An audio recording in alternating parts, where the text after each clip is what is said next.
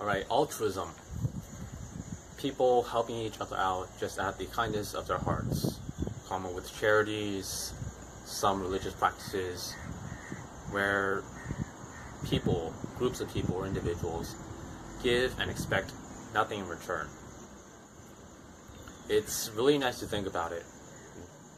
These acts of kindness, they get talked about with fondness because they're a feel-good story. They're a feel-good story because they are the exception, not the norm.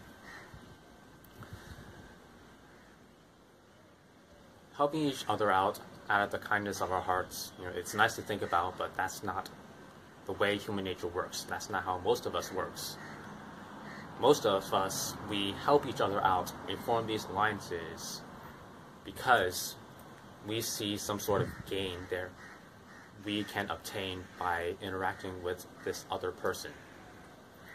It's a cousin of the survival mechanism where we are assisting this other person because we are, see some gain there to be had. And that other person, they are helping you because they see some benefit in having this relationship with you. Of course, on the flip side of the coin, on the other side, this is this feeling is mutual. Most of us we do things for other people because we see some sort of gain to be had by helping this other person.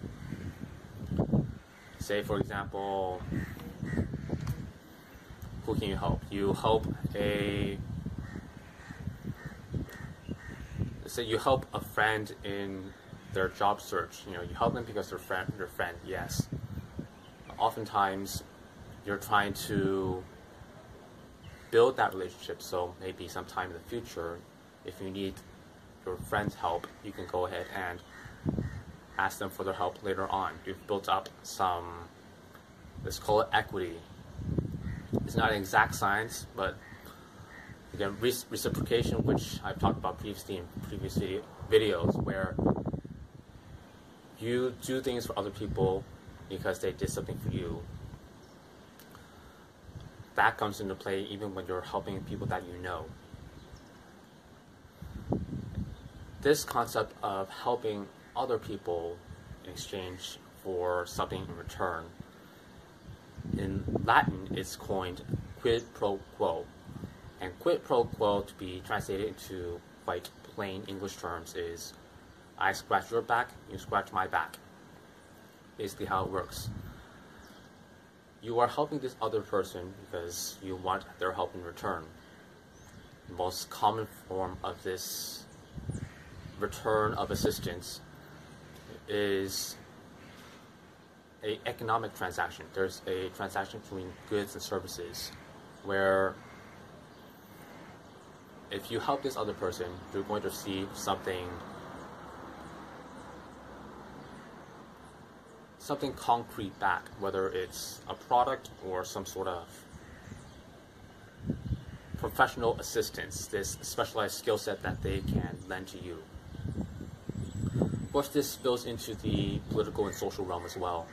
Sometimes we want to help people because the other person, they know some person, for example, they know some person that we want to know, perhaps some sort of business contact or social contact, where if we knew this third party would open doors, and by helping this other party, we would gain access to this third party that will broaden our opportunities. That is yet another reason why people want to help each other out. Of course, this me versus you, this is not a confrontation. This is, it's a trade, again, between goods, services, connections, other things as well, which, but these three things, goods, services, and connections, they are the most common types.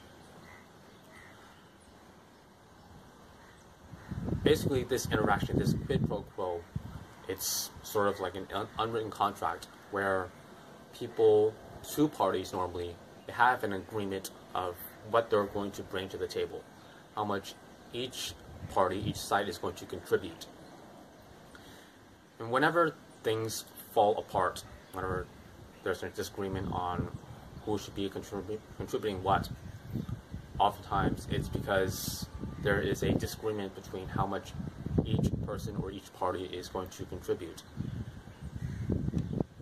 It's the other person that's supposed to bring more to the table, to put in more effort, bring in another product to offer me while I offer the same amount of what I'm going to do for less. That's the general premise of the disagreement. There's a this harmony between what each side thinks should be put on the table. And whenever deals fall apart, whenever they do, that's the reason why. It's because there's disagreement. Whenever during that process of negotiating what is supposed to be on that table, and there's a long silence. Well, it's been said by negotiators that whenever there's a negotiation and there's a long pause, as in there's no words being spoken, whoever speaks first loses. And the reasoning behind that is because whoever initiates, reinitiates the conversation after a long pause, they see some sort of benefit for themselves. Again, they see some sort of benefit for themselves to continue this conversation, which may lead to an agreement, which leads to opportunities or benefits to them. Conversation, agreement, benefit. That's basically how it works. And this person that continues this conversation after a long pause, they see something in it for themselves. They want something. They want this agreement between these two people more than the other party.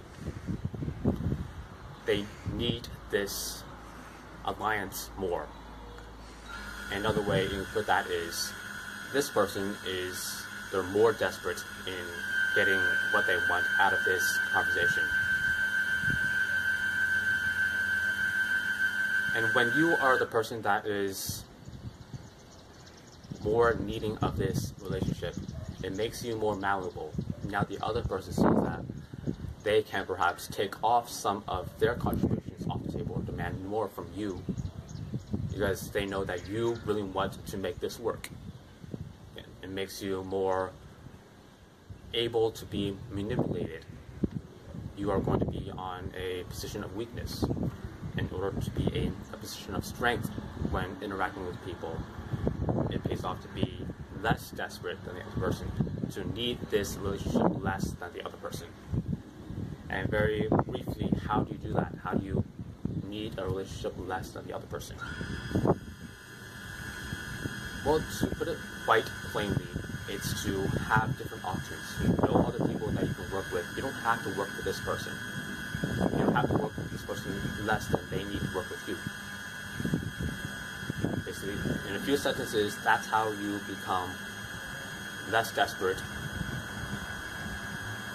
And in turn, it puts you in of strength to get what you want, to open up your horizons.